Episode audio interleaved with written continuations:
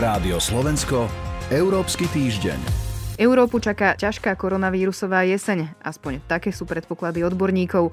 Využila Európska únia letnú prestávku, aby sa pripravila a nezopakovala sa chaotická jar. To je téma, ktorú rozoberieme v prvom Európskom týždni v tejto sezóne. Dnes so Zuzanou Gabrižovou z portálu Euraktiv. Dobrý deň. Dobrý deň. A od mikrofónu pozdravuje Soňa Vajsová. Európsky týždeň. Pani Gabrižová, začneme hraničným režimom v Európskej únii. To je aj to, čo sa kritizovalo na jar pravdepodobne najviac, teda, že sa krajiny uzatvárali jedna pred druhou. Prvý problém je už na stole a kritickú reakciu vzbudilo najnovšie Maďarsko, ktoré na svoje územie púšťa iba obyvateľov z ďalších troch vyšehradských krajín. Posunuli sme sa teda niekam od tej jary a od tých zatvorených hraníc? Do určitej miery sa počas leta podarilo ako keby vrátiť nejaký ten režim viac menej do nejakého normálu, kedy bolo možné po tej Európe cestovať, čo malo svoje rácio, lebo asi každý mal záujem na tom, aby cez leto aj ekonomika nejakým spôsobom netrpela pod vplyvom reštrikčných režimov na hraniciach. Toto sa do určitej miery podarilo, ale samozrejme asi všetci sme nejakým spôsobom aj európske inštitúcie očakávali, že, že jeseň môže byť opäť trošku náročnejšia, a to sa teda začína, začína ukazovať, ukazujú nám to čísla. Zároveň ale platí, že tie krajiny objektívne sú pripravenejšie na tú druhú vlnu, ktorej sme dnes svedkami, a to vo viacerých ohľadoch. Majú prepracovanejšie spôsoby, ako, ako detekovať prípady vírusov, viac, objektívne sa viac testuje, takže aj tá zachytenosť tých prípadov je, je iná, ako bola v tej prvej vlne, a to opravňuje na to, aby sme nešli do toho režimu, ktorý, ktorý bol na jar. Takže v tomto ohľade áno. Na druhej strane, presne ako ste povedali, ten prípad Maďarska naozaj vzbudil v európskej inštitúcii veľkú nevôľu, lebo to, čo Maďarsko najprv oznámilo, že sa teda zatvára od začiatku septembra a neskôr v podstate len pod vplyvom osobných rokovaní lídrov vé štyri na Bledskom strategickom fóre Maďarsko ustúpilo v tom zmysle, že týmto krajinám povedzme v nejakej miere umožnilo výnimku, ale toto je samozrejme v rozpore s nejakými základnými pravidlami, na, na ktorých sa Európa, Európa dohodla, a síce, že nie je možné zatvárať hranice, aby tým kritériom bola národná príslušnosť. To musí byť podložené nejakými dátami, ktoré sú objektívne. Teraz ste naznačili teda nejaké riešenie toho hraničného režimu, ale veľvyslanci krajín mali o systéme na hraniciach rokovať aj tento týždeň a predísť tak rozkúskovanému prístupu z jarných mesiacov. O čom sa teraz tak najviac diskutuje a hovorí v tomto smere? Uh-huh. Nemecké predsedníctvo, ktoré teda Nemecko aktuálne predseda Rade EÚ, má veľký záujem na tom, aby sa teda tento scenár neopakoval, a dalo členským štátom k dispozícii diskusný dokument, v ktorom teda načrtáva niektoré veci. A teda snahou je v týchto dňoch zistiť, či sa členské štáty vedia dohodnúť aspoň na nejakom základnom súbore dát a indikátorov, na základe ktorých budú robiť rozhodnutia ohľadne hraničného, hraničného režimu. To znamená, na základe akých dát budú pristupovať k krokom. Lebo napríklad dnes vidíme situáciu, kedy rôzne krajiny majú napríklad rôznu tú farebnú škálu, akou označujú krajiny na základe ich rizikovosti. Niektoré krajiny majú červenú, zelenú, niektoré krajiny ako Slovensko majú tri stupne, niektoré e, krajiny toto nepoužívajú vôbec. A takisto aj keď to používajú, tak do toho vstupujú ako keby iné dáta. To znamená, e, cieľom bude a snahou Nemecka je, aby sa krajiny dohodli, ako budú klasifikovať e, ako keby krajiny medzi sebou a v akom štádiu budú príjmať tieto rozhodnutia. Ďalšou témou, o ktorej sa už teraz diskutuje, je prístup ku vakcínám, aj keď teda ešte oficiálne žiadna neexistuje, respektíve ak existuje, tak len v nejakom takom inom režime. Európska únia už ale uzavrela niekoľko dohôd s niekoľkými firmami, napríklad francúzskym Sanofi alebo britsko-švédskou AstraZenecou.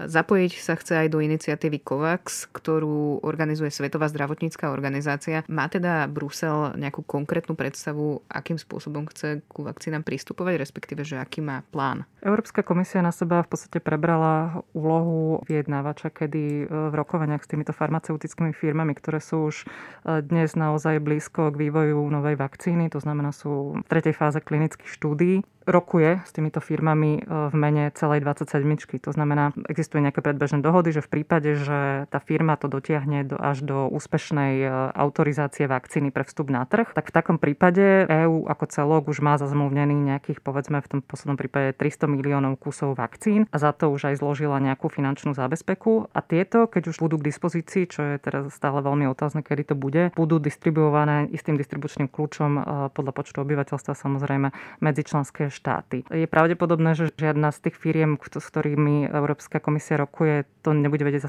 zabezpečiť pre celú úniu. A to znamená, že môže byť tých zdrojov vakcín v konečnom dôsledku viacero. Hovorí sa v rôznych dátumoch, tie naj, najoptimistickejšie vyjadrenia, ktoré zazneli aj napríklad z úst predsedničky Európskej komisie Ursula von der Leyen, hovorili, že by možno sa dala očakávať prvá autorizácia pre vakcínu už na jeseň.